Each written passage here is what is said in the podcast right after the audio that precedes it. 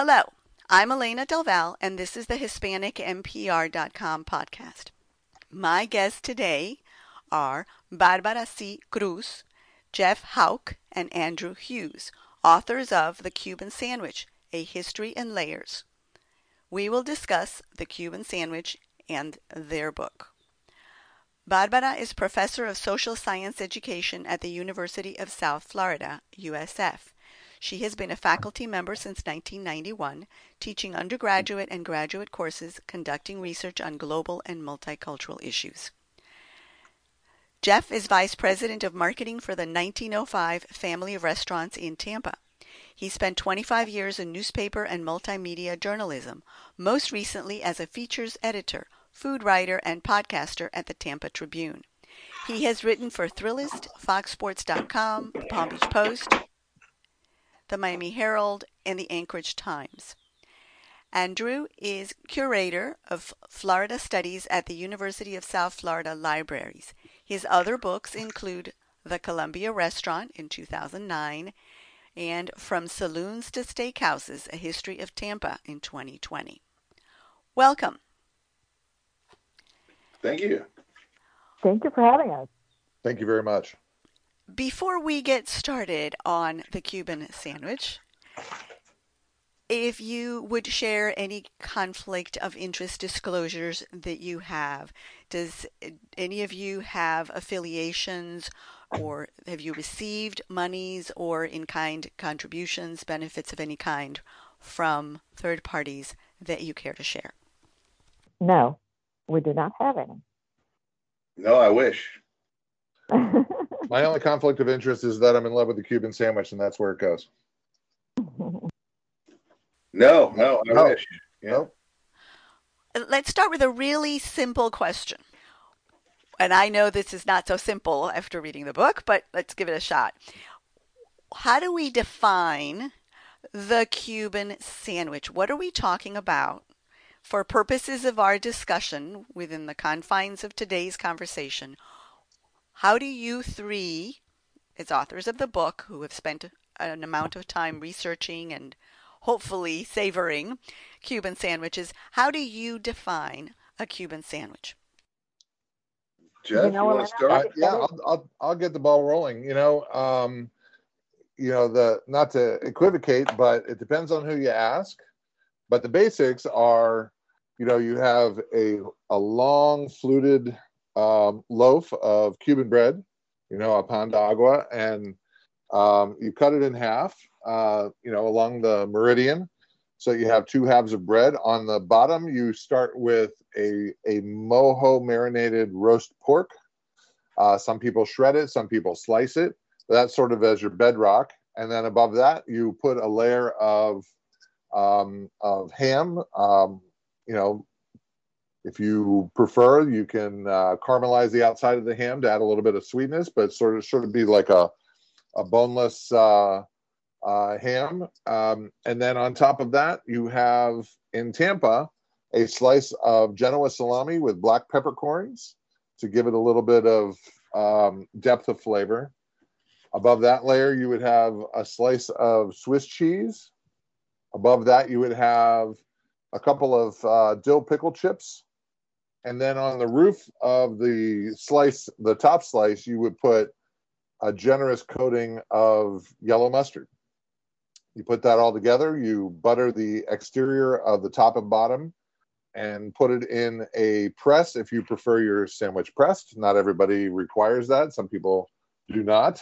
But if you press it, you slather it up with butter, you put it in a press until you get, uh, you know, a melding of all of those flavors and the cheese starts to melt and you get a crispy, crunchy, delicious sandwich that after it's pressed, you cut on a bias or on a diagonal from one corner to uh, the other, sort of like from the northwest to the southeast corner of the sandwich. And, you know, you eat it from the pointy end, uh, preferably. And, um, you know, you can uh, you can taste all those flavors in every bite. That's the the goal is to have a consistent flavor experience through through biting all that. The the answer before that I gave about depends on who you ask. In Miami, there is a tradition of not using salami. Um, you know, the sandwich does not usually have a sauce or a mayonnaise on it, although more and more people seem to be putting that on there to kind of give a little more moisture to the, the sandwich. But at its at its crust, at, at its core, is you know layer of about three proteins, Swiss cheese, pickles, and mustard that you press all together to have a a very very delicious, crispy, crunchy, sweet, salty snack. And I guess for me, this is Andy. The interesting thing about it is that we've arrived to a very doctrinaire point in the Cuban sandwich's history, or, or we certainly did late in the 20th century, that it had to be certain things in a certain order, etc. But the you know the fact is is that it's always been pretty fast and loose. There still is no uniformity if you know you go across uh, the country and look at all the people who are serving it. So you know, at one point I thought about making a flow chart for the book where you know you'd be able to look at the sandwich in your hand and what does the bread look like what does the ham the, the pork look like and then it would tell you kind of where it came from and it just became too complicated to even achieve so um, i guess that's one of the for me one of the interesting things is that it's become this very inflexible recipe for a lot of people but that its history is completely the opposite of that if for example you have all of the ingredients that you just listed a moment ago but it's not pressed. Is it still a Cuban sandwich? I would argue that it is. Um, you know, it's a matter of preference. The pressing of the sandwich didn't really come into it until mid-century, uh, you know, the 1950s or so. Um, the sandwich, uh, as it's made in Tampa, if you say make it with La Segunda Central Bakery bread, is crispy whether or not you uh, press it or not um, it, it, doesn't matter. You're still going to get a crispy kind of experience. The Miami style Cuban bread tends to have more of a brittle eggshell kind of crust, and pressing it with butter brings it sort of up to the crispy level of the Tampa version, um, if that's what you prefer. You know, there's there's so many different variations of it that I think that the the definition is you know broadening, but at the same time, as as Andy said, people have become very rigid in what they their expectations are and you know we write about it in the book that there's somebody there are people who will make what everybody would qualify as a cuban sandwich but because they may tweak one or two ingredients or change the style of how they serve them they don't go anywhere near it because it'll outrage people. They'll they'll call it something else instead like a mixto or or some other version of the sandwich that that uh, gives them more flexibility. That makes me think of the deli, I guess it is, or the butcher that you featured in the book. I think he's in. Is he in Ybor City or is he Tampa? Does that correct? That's the one we're speaking of, Andrew Tambuzzo from the Boozy Pig, who is a third generation Tampa butcher, and he makes a mixto because he's part Italian and part Sicilian. He worked four years on his recipe, and because he might tweak something differently uh, in a way that someone might not consider that a true quote unquote Cuban. Um, you know, he calls it a mixto. And this is a guy who goes to the goes to the extent of he makes his own roast pork, makes his own ham, makes his own salami, which nobody really makes as part of the process on their own. They usually, you know, purchase it. Um, you know, he does everything except the Swiss cheese and the bread because he makes his own pickles and he makes his own mustard. So it's, you know, you see somebody going to that extent and they're still sort of abiding by what the expectations are about what is and isn't a true definition of a Cuban. And, so and the he, other thing that I wanted to say, Elena, too, is that, you know, for, for many people, it's about the taste memory that they have, right? And so, um, you know, we, we interviewed, as you saw in the book, there are several profiles. We've, we've got folks who absolutely remember their abuela making a pork roast. And so then the pork that goes into the sandwich is kind of almost like a pulled pork or shredded. You know, it's a lot wetter. But then equally, there's someone else who is adamant um, that it's a deli sandwich. And so that the pork needs to be sliced cleanly, you know, in slices as if you would get it in a deli, right? But then we've also got people who have to make do with what they got. so we had this wonderful man that we interviewed um, who is in North Belfast, uh, in Belfast, North Ireland, and he's got to work with what he can get, you know, in that part of Ireland. So specifically the, the Cuban bread, for example, you know, he works with, with, you know, a purveyor that, that gives that to him there. And so each of them do what either they think is right or the best that they can do given their particular circumstances. So, um, yeah, so those are the kinds of things that we need to remember um, when we when we talk about you know what's the right way to make a Cuban sandwich. Um, so anyway, it's it's an interesting point that you just made, and one that crossed my mind as I was reading Uh, the different sections of the book where you interviewed or highlighted people preparing it or who have had experiences with it, whether it was chefs, like we had a couple of the chefs there who talked about their experiences. I think one of them shared a recipe for the lechon. And and I shared this conversation with someone who was in Europe and she says, okay, now you've got me going. I want to try one of these Cuban sandwiches. What do I do? There's no Cuban sandwiches. So, because she's in a foodie city, I went looking around and I said, oh, is there anywhere there that this would be possible? And I came across a place called Little Havana. Don't you know? And the question in my mind is is it is it a Cuban sandwich if they're making something similar to what we're discussing here, but it's not someone from Florida and it's not even in Florida, like in the case of Ireland. Where is that line? Is it still a Cuban sandwich? You know, I'm going to argue yes it is a Cuban sandwich. You know, it may not be it, it, as it is. You can go to any of a number of places in Florida, for example, um, or in you know places where there's a substantial Cuban community, like Elizabeth or New Jersey or New York City, for that matter. And uh, you know, you can have a lot of variation even within the United States. So to find those variations outside of the United States, I think is is going to be very much it's reasonable to expect that.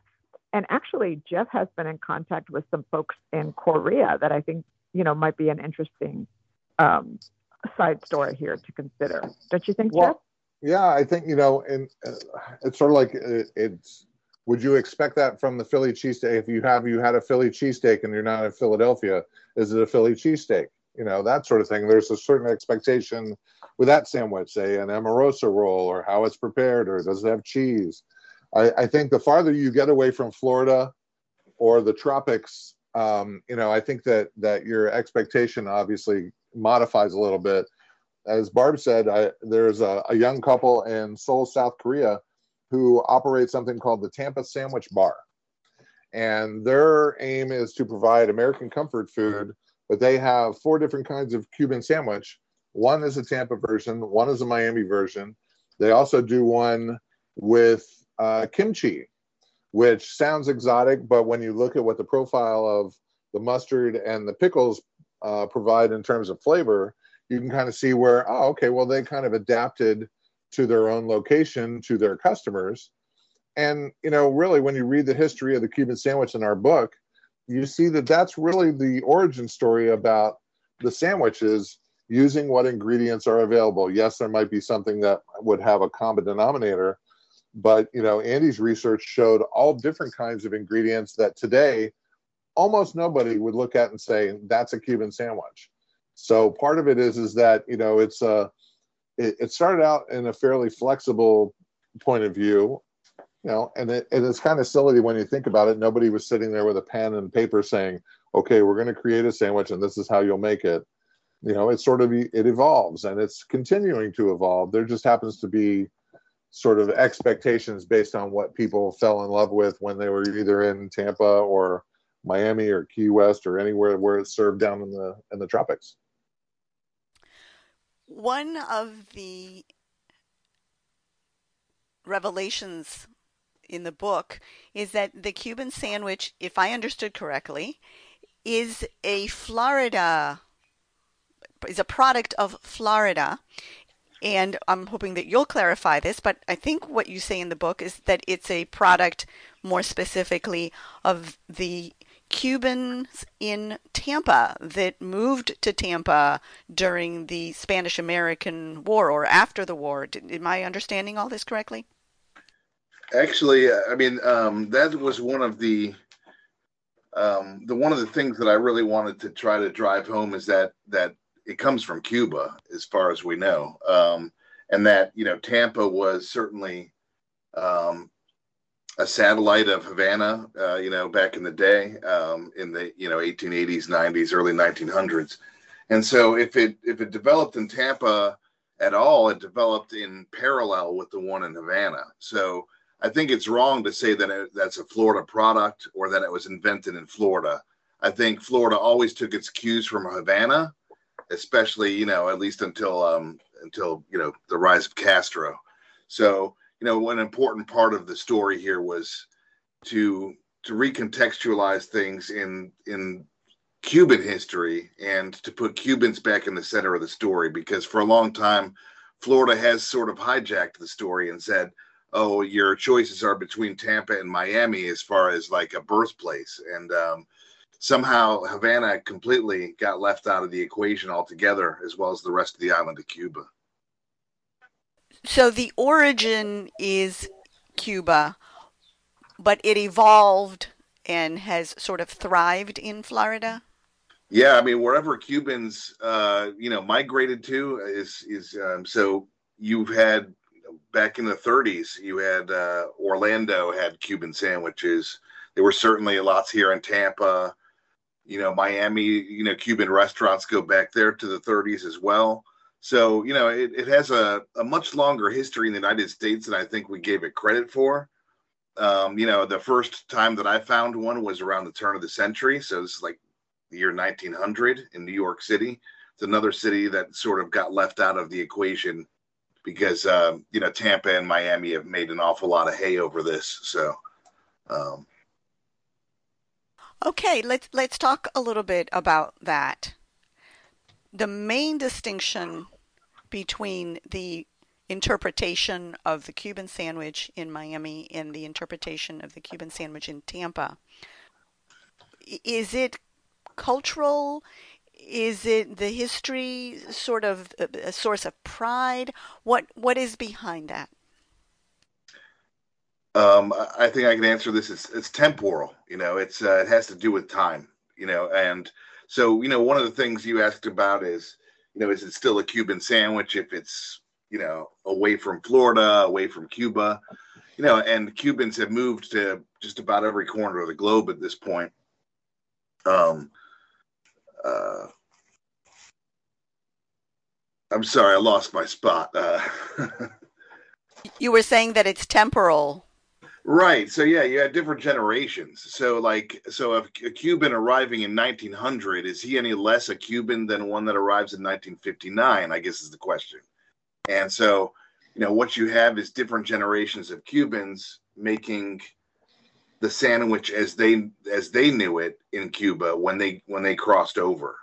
So if someone came over in 1900, they're going to make much different bread. So that's how like Tampa got its bread uh, it's kind of distinctive bread because it's an old, a very old version of Cuban bread. La Segunda Central Bakery, who you know is still making it here, um, you know they they started in 1915.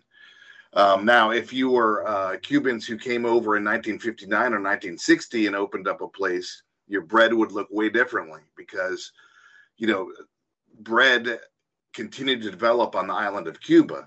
So Tampa's bread is is an outlier. It's it's an old version that's sort of been preserved with the palmetto leaf and the you know the the crusty exterior, whereas you know people on the island of Cuba kept making the bread and kept making it different ways. It continued to evolve. They uh, they made a lot of adaptations based upon being able to make volume, you know, and uh, profit point, you know, being better. So they, you know, they they streamlined a lot of the things that Tampa still does today. So you have a much different, you know, a much smoother bread, much more uniform, much softer. And so um, I think that's important to understand, as well as you know the the the fillings happen to change over time. So what you have is really uh, Miami is more of a slimmed down affair in the sense that it doesn't have the salami on it. Tampa used to have always have uh, not always but often had turkey on it as well. That's something that's been lost to history as well. And people, you know, on the islands talked about that, you know, uh, mortadella was a big ingredient, and that's another thing you don't find anymore, and that people will be kind of surprised to hear about. So it's definitely like a, a mixed up affair. A lot of a lot of folks that I've talked with over the years favor a more traditional meal versus the sandwich. They kind of look at the sandwich as a, not a not a proper meal. How did that come about? Is th- is that and this is just a very uh, non-scientific description that I'm sharing. I didn't do a survey or a study or anything, but just an impression that there seem to be divisions where some people don't consider the the sandwich as a meal, whereas other people find it very satisfying and a meal unto itself. Where does this come from? Did you look at that when you were researching the book? So, if I could jump in here, I mean, one of the things, if you've ever been to Miami in particular, with all of the ventanitas, the little windows that there are in so many different bakeries and restaurants there, um, you know, the sandwich is a very portable thing. Um, it usually comes wrapped, the two halves that Jeff was describing comes wrapped in, in you know, some, some paper. So you could easily hold it, walk and eat, or stand at the at the window, take it back to your work, um, you know, all that kind of thing. And so in that case, I suppose that some people think that it's kind of like a street food and uh, and a snack. And Andy could certainly talk a little bit more about its, its historical antecedent, right?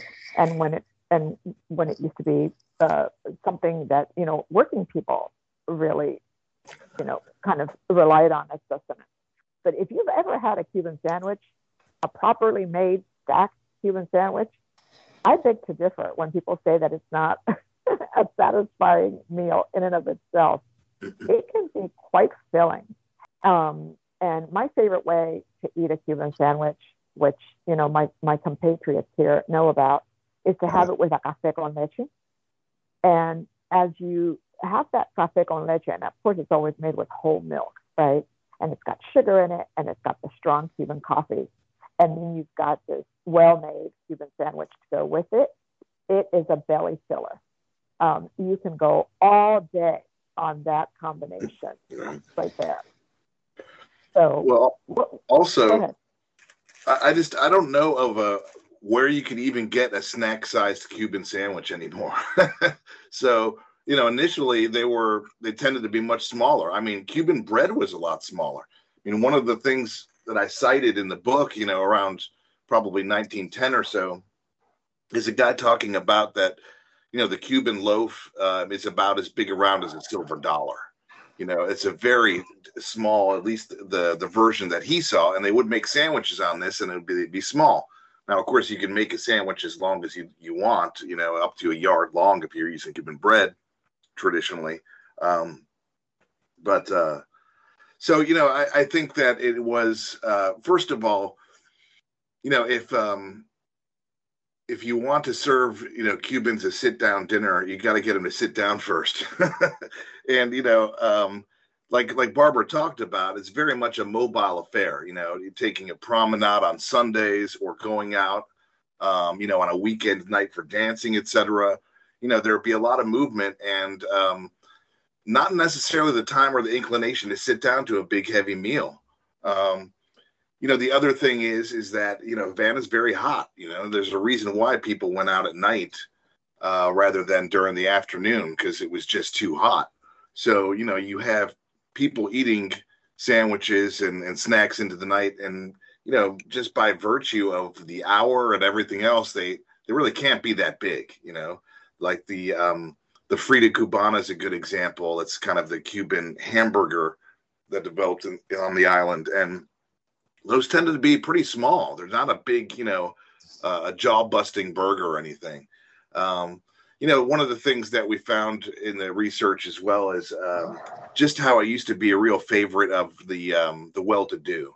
You know, we think of the Cuban sandwich as like firmly in working class community somehow, and um, you know that's a change over time. But if you went back to say 1900 or 1910 or 1920 in Havana, uh, Cuban sandwiches were at a premium. They're they're expensive. They got several different kinds of meats. They're all being sliced from you know by hand.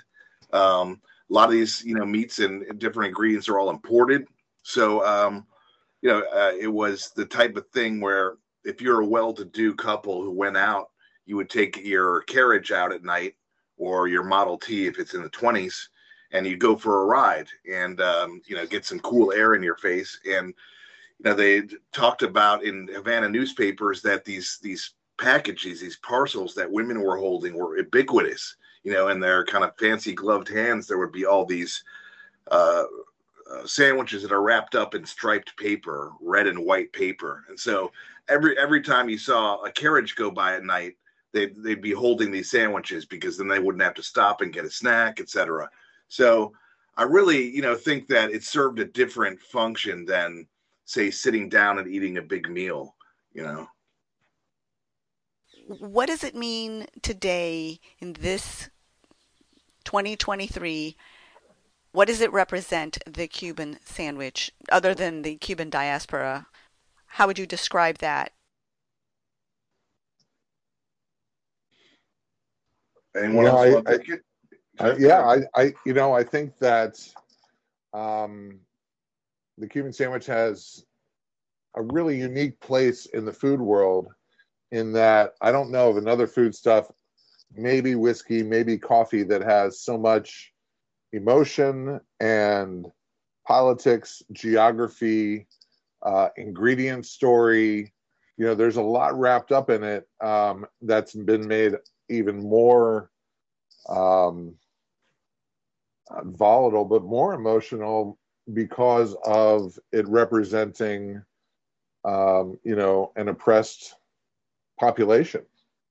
Um, you know, what it means to people to eat that sandwich in a free country versus the fact that you would be very hard pressed to find out, uh, find that sandwich on the island of its origin.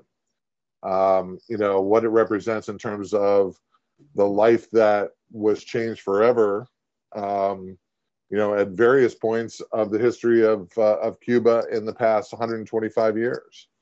Um, you know, there's it means something to an Anglo that maybe it means something different to a Cuban American um, or someone who has literally just come off a boat among the 300,000 people that have emigrated from the island just this year.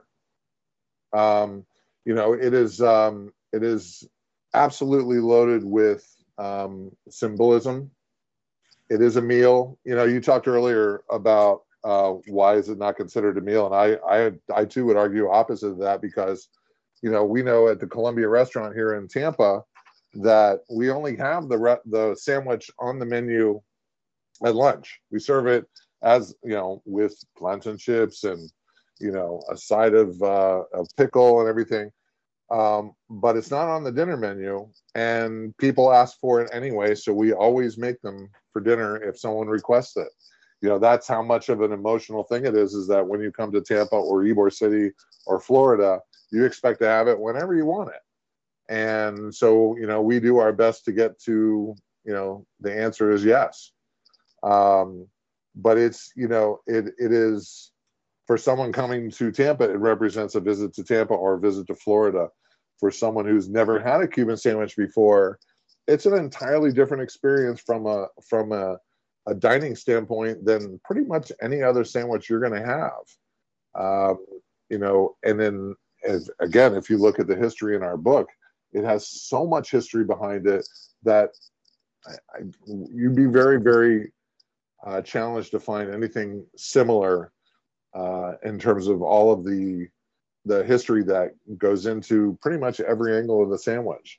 So, you know, for somebody say, you know, Barbara profile the folks in Dublin, it's a love story. It's a love story about their native food. Um, you know, if you if you look at the movie Chef, um, made by Jon Favreau uh, about ten years ago, it's a story about his liberation as a chef by serving this quote unquote humble food that he served in an elevated fashion on um, on a food truck, and it's a story about redemption. I mean, it's one of those kind of things that can represent pretty much anything you print on it um, because it's such an approachable food.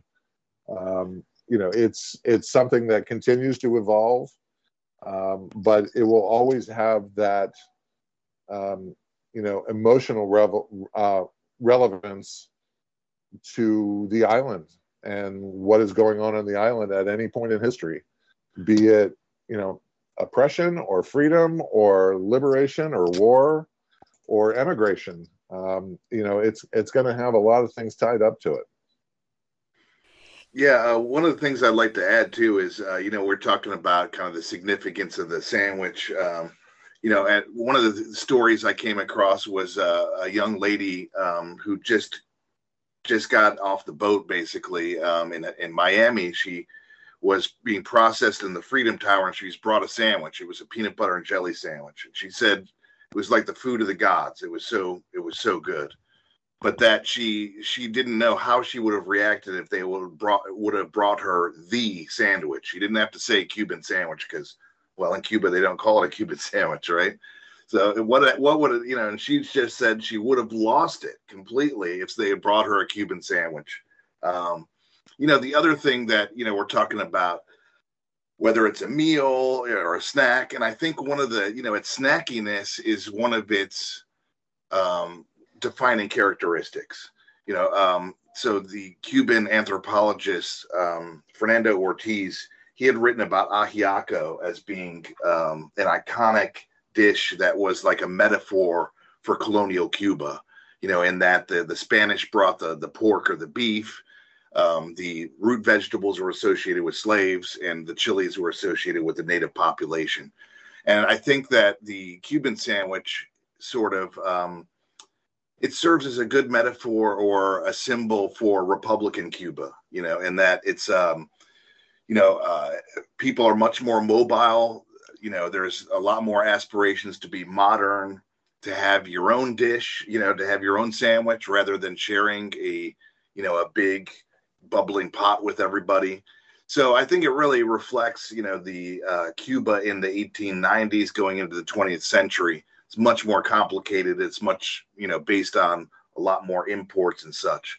So I think that's important to to take into account too. Is that, it, you know, originally it wasn't supposed to be a meal. You know, it was supposed to be something you ate between meals, um, or that you ate in lieu of a meal because you were out and about. So.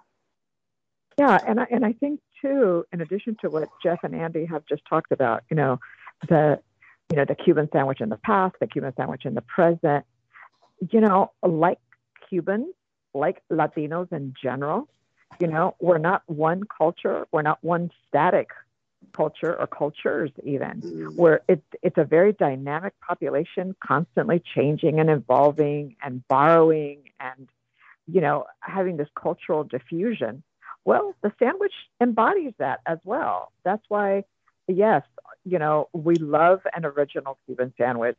And by original, I mean maybe like the Miami version or the Tampa version. Okay. But you know what? We've also encountered um, some Cuban sandwich versions that have some pretty uh, unusual or I- unique ingredients. We've seen some that have chutney in it, for example, right? Or an aioli sauce, you know, in it. And I think that that's great too. I think that that helps to uh, show the dynamic uh, creativity, you know, of a mm-hmm. people. And so, in many ways, it's also the future. So it's the past, the present, and the future all in one sandwich. Yeah, I'm glad you mentioned that, Barbara, because um, you know the when I mentioned the ajiaco just now, and um, you know the idea of an ajiaco is that um, you know it never has to stop cooking, right? you know the the ajiaco as a symbol of Cuba is powerful because it's never really finished. You know, you're always adding something new to the pot, and it's sort of developing over time. Um, and I think the Cuban sandwich is is a good reflection of that too. I don't think it's it's you know sat still for very long. There's been a lot of different things, and I think maybe that's part of its charm too, is that you can sort of project whatever you want to on it within you know certain bounds. So. I'll give you an example. There's a, a press release that came out this week, and the the baseball team in Miami is uh, the Miami Marlins, and they announced that they were going to have something called the Cubano Gigante, and it was going to be Miami's largest Cuban. It's going to be 34 inches long. It's going to weigh 2.5 pounds. It's going to feed between four and eight people and they listed all the ingredients. And the last ingredient they listed was a special sauce, loanDepot Park, which is the name of their ballpark, the sponsor, loanDepot Park special sauce. And everybody lost their mind online this week because they're like, first of all, special sauce, and second of all, it's sponsored by a bank, you know. Mm-hmm. So it's like everybody is very, very attuned to what their expectations of the sandwich are, and they keep evolving but you can see when you hit a tone deaf note in Miami what it looks like by looking at this sandwich. It's a it's an interesting food item, let's call it an interesting dish because even though it's something that you could make at home, it has ingredients that may be difficult to come by, especially if you're not in Miami or Tampa. How do you get a hold of lechon or how do you get a hold of authentic Cuban bread? The other items may be easier to procure, but those two may be difficult to come by and not everybody has a press at home. So it seems like it's an at home dish and yet perhaps would you say most people who have a Cuban sandwich are eating out? Yeah, I could jump in here 100%, Elena. Most people, most Cubans certainly who have a Cuban sandwich eat it out. Um, as my colleagues will will tell you, the Cuban sandwich, as you've just noted, it, it's really several different recipes all in one big recipe. So you either have to make everything from scratch yourself or you have to be able to procure each of the items. And then you have to be able to kind of recreate it at home. But I would argue that in addition to the fact that it's that it could be a complicated recipe, well it is actually, if you do it right anyway, um, that it is a complicated recipe, that it is time consuming, that does have a lot of different ingredients, that also having a Cuban sandwich is, is kind of a social event in many ways. Whether it was in old Cuba or, you know, the streets, you know, of Tampa and an open carriage or whatever, to even today, stopping by uh, a ventanita and, you know, catching up with friends, um, sharing, you know, un cortadito of coffee as well. Um, you know, there's there's a there's a communal element that goes with this sandwich that is not replicated at home, not easily replicated at home so I, you know, and I'm Cuban. I was born in Cuba and I was raised in the United States. And I've talked to my siblings about this. We can remember maybe once or twice having a Cuban sandwich at home, maybe. And that's only because we had some, you know, leftover deli meat. We had an extra, you know, hunk of Cuban bread that was left over from breakfast. And so my mom fashioned using two cast iron skillets, you know, kind of like a, a press that she could use at home. But generally speaking, we went out to get Cuban sandwiches. And every once in a while, of course, you also could buy it out and then you brought it home, right? You brought it home, but you didn't make them, you know, in your house. Tell us about the relatives of the Cuban sandwich. And by that I mean the croqueta preparada, the medianoche. Are they where do they fall in relation to this conversation we're having, the research that you did for the book? Hmm, that's a good question. I mean, the the medianoche. The more time I spent doing research on this stuff, the more I thought the medianoche existed largely because Cuban bread tends to go stale by the end of the day. So by midnight, you know, you're um, you you may not want to use Cuban bread um, that was made that morning. so medianoche, you know, uh, uses a, a kind of an egg bread. It's a little sweeter. It's much softer. It tends to be a smaller sandwich than the Cuban sandwich often, because it's being it's being eaten after people leave the theater or leave the dance hall or whatever. So people don't want to have a really big big bite.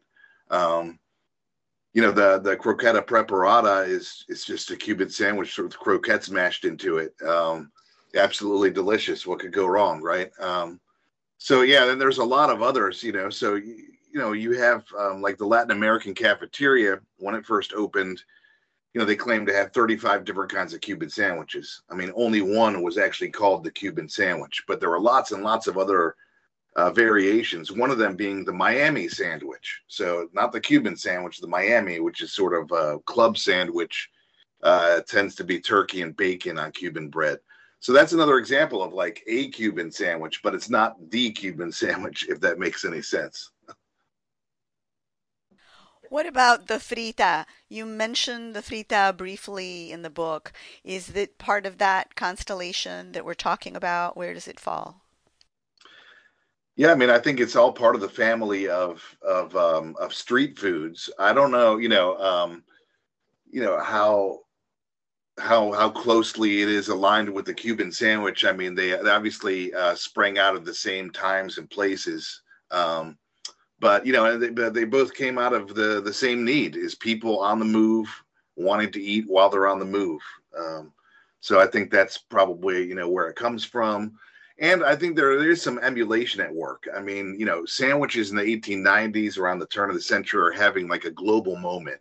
I mean, even the French, who don't like any kind of foreign words in their culture, embraced sandwiches.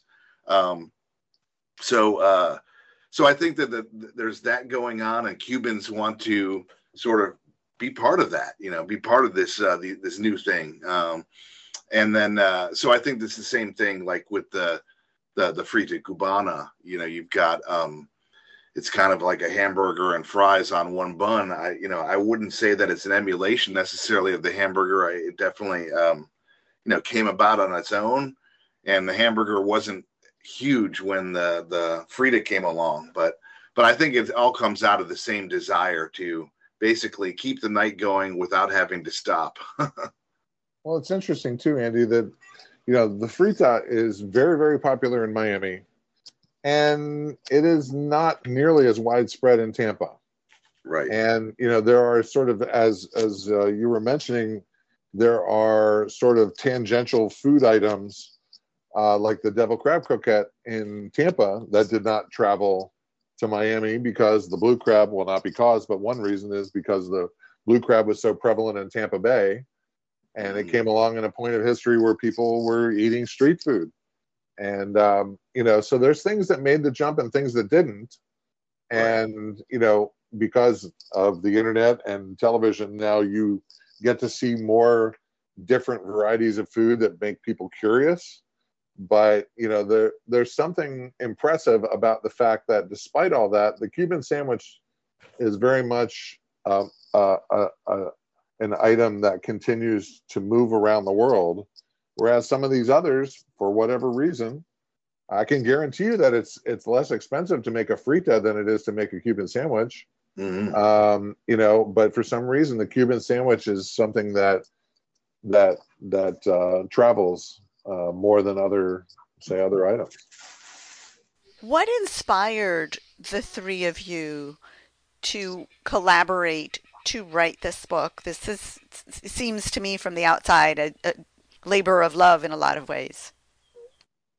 Yeah, we were all we were all um, obsessed separately with the sandwich, um, and um, and then you know we all got to know each other, and so you know for me, I I knew I wanted to explore the history, and um, I couldn't think of two better people to do it with than than Jeff and and Barb. So um, so it was just yeah, a real blessing to get everyone together to be able to do it. Um, yeah, we all had we were all kind of hooked already and asking lots of questions and and I sort of got um became the default guy over the years to to call if people had questions about Cuban sandwiches and its history.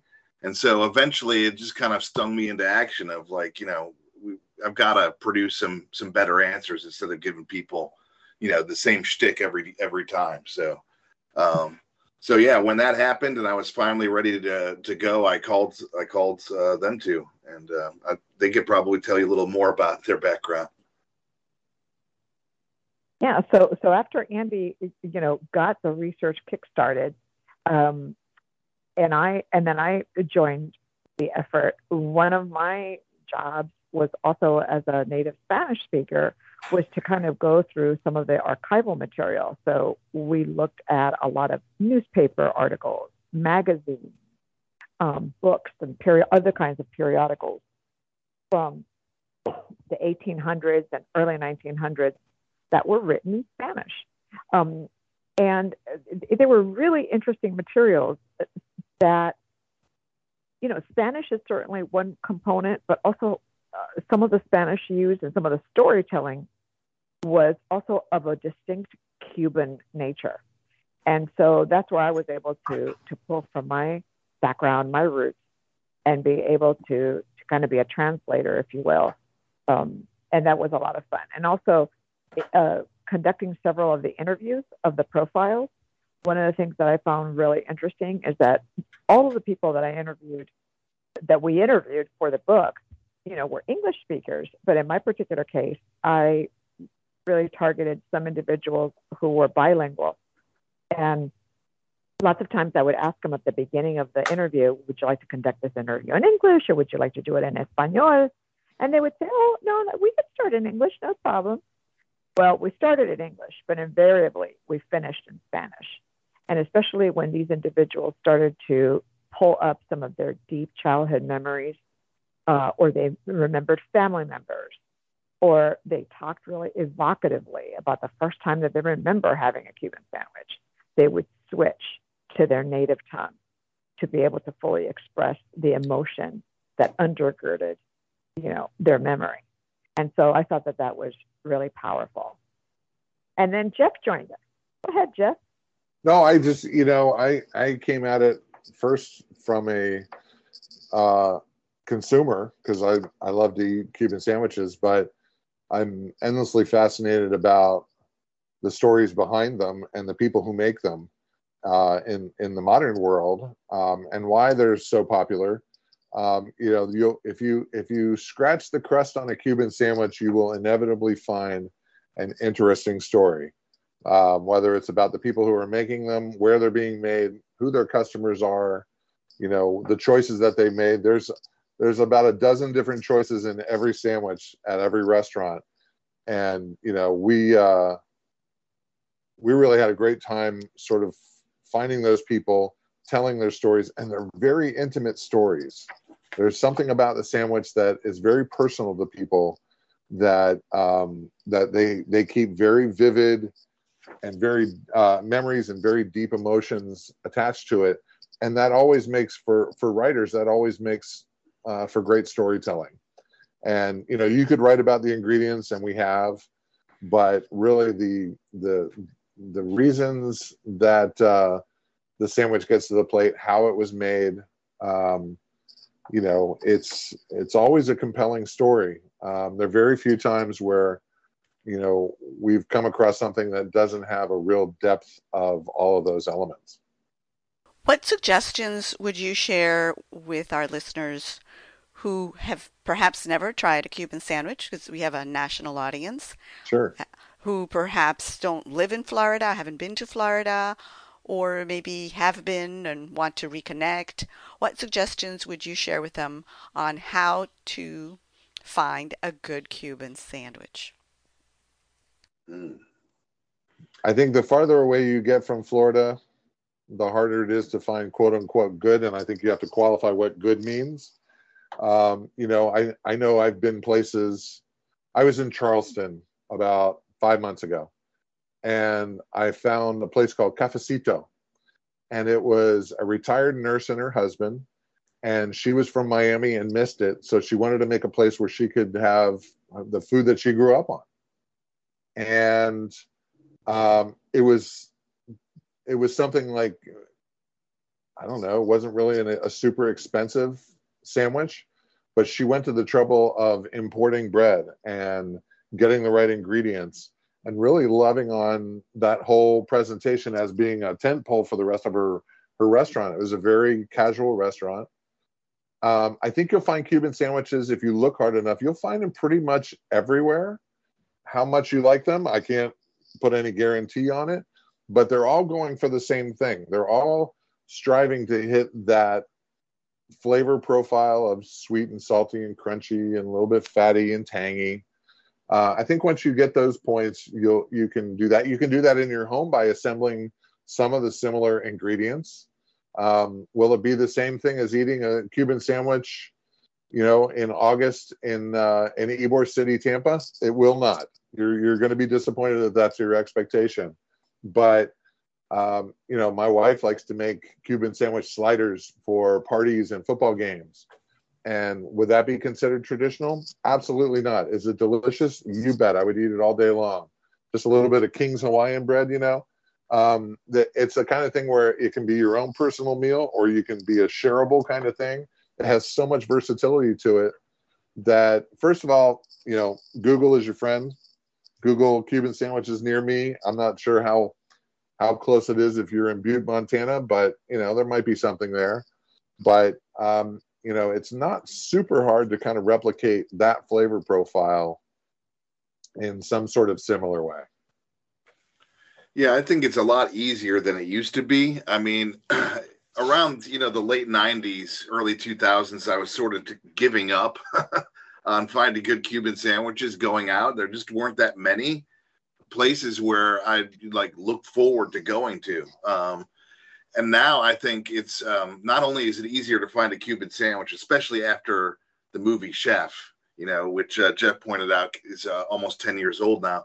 Um, you know, uh, I think you, you, can find them a lot more, especially if you're, you know, California, New York, you know, et cetera, you know, your bigger cities uh, where there might be more Cubans. But I'm I'm constantly surprised, really pleasantly surprised. You know, I have friends up in Dunnellon, Florida, here, just a couple hours north of Tampa. You know, and it's kind of just a really small town.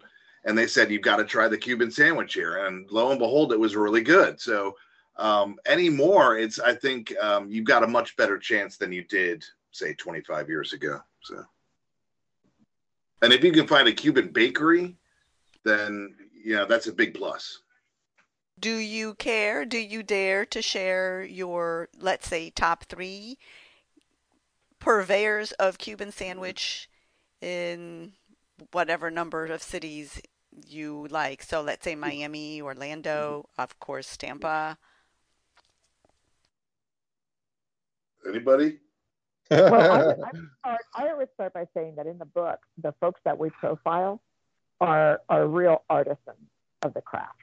They take their job very seriously. They take the Cuban sandwich very seriously. They they approach it with love and care. And I think that if you are near any of those uh, restaurants and cafes that we profile in the book, that's a great place to start. Yeah, agreed. Those are my votes. What about this idea of the kit? Somebody, I forget who I came across, sells a, a Cuban sandwich kit. So they will actually mail you the ingredients for you right. to make the sandwich yourself. Have mm-hmm. you tried that? Yeah, I know that um like um Sanguich de Miami does that with Goldbelly. Um and you know, after I interviewed them for the book, they sent me one just to ask me how it was. And uh, you know, if you've got your own sandwich press, then that's even better. Um, but yeah, I, I, I think that's that was fun, you know. And they sent uh, the bread and everything else. So anyone who's doing that, um, I would, uh, yeah, I'd give it a try. Well, because, for example, if, if you don't have access to the Cuban bread and you don't have access to the lechon, getting right. the, I think they call it Latin style deli pork at a grocery store that is well known, it doesn't have the same flavor right. profile. And without the Cuban bread and without the lechon, it doesn't taste the same, but if you're getting a kit from someone who is actually has all of the ingredients, then maybe you get closer to that if you can manage the pressing and do follow the instructions right. correctly, right? Well, you know, Agreed. the other thing too, uh, and Andy mentioned Goldbelly, you know, the, the Cuban bread just does not travel. So they substitute it with a different bread, but you're still getting bread. I mean, it's it's not going to be identical, but you know, it's like I said, the difference in expectation. The thing we we mentioned in the book is that um, America's Test Kitchen and Cook's Country on PBS did a uh, sort of a, a small mini series on the life of a test cook, trying to make a home version of a Cuban sandwich accessible. And they've done multiple videos on it. Uh, bless their hearts, you know, about the Cuban sandwich, how to how to make a press between two pots, and if you don't have a press, and you know how to approximate making the bread and things like that. They were just recently on an episode uh, that aired about two weeks ago, where they came to Tampa and explored the the flavors and the culture here. Excuse me, and then you know sort of replicated that recipe. So you know I, I think that's a great place to start if you if you look up on YouTube um, or Google it for Cook's Country. Um, they did a lot of the legwork, but in our book we interviewed the test cook um, who who worked her way through that process, and even she was surprised at how how difficult it was. But then she kind of cracked the code for it. Um, but there was a lot of trial and error, and even in the web series, if you see it on YouTube, you'll see somebody in a meeting say, "Can't you just use French bread?" And the editors are like, "No, you have to use Cuban bread. It's a different experience with French bread." So it, you know, there there are ways to go about it. Um, you know, it's it's as long as you get close to it, you know, you can still enjoy a great sandwich. What's next? I'm going to have a sandwich. you guys may be hungry. No kidding. Do you guys have plans for, uh, in addition to enjoying Cuban sandwiches, another book collaboration, more research of another type? We've been thinking about it, but nothing, uh, um, nothing firm yet. We we can tell you this, Elena, that ever since the publication of this book and some of the interviews that we've done, we can't tell you how many people have come up to us to tell us about their first Cuban sandwich experience or their most memorable Cuban sandwich experience. Or literally and truly, um, at a recent after a recent talk that we gave, a book talk um, a young woman came up with tears in her eyes with a memory of how she and her father would go every Sunday to a particular restaurant to get a Cuban sandwich. So we have we've been collecting a lot of these memories from people. I think it would be very cool if we we collected oral histories um, connected to the sandwich. I think there's a lot a lot to tell there. It's a very emotional thing, is what I'm hearing you say.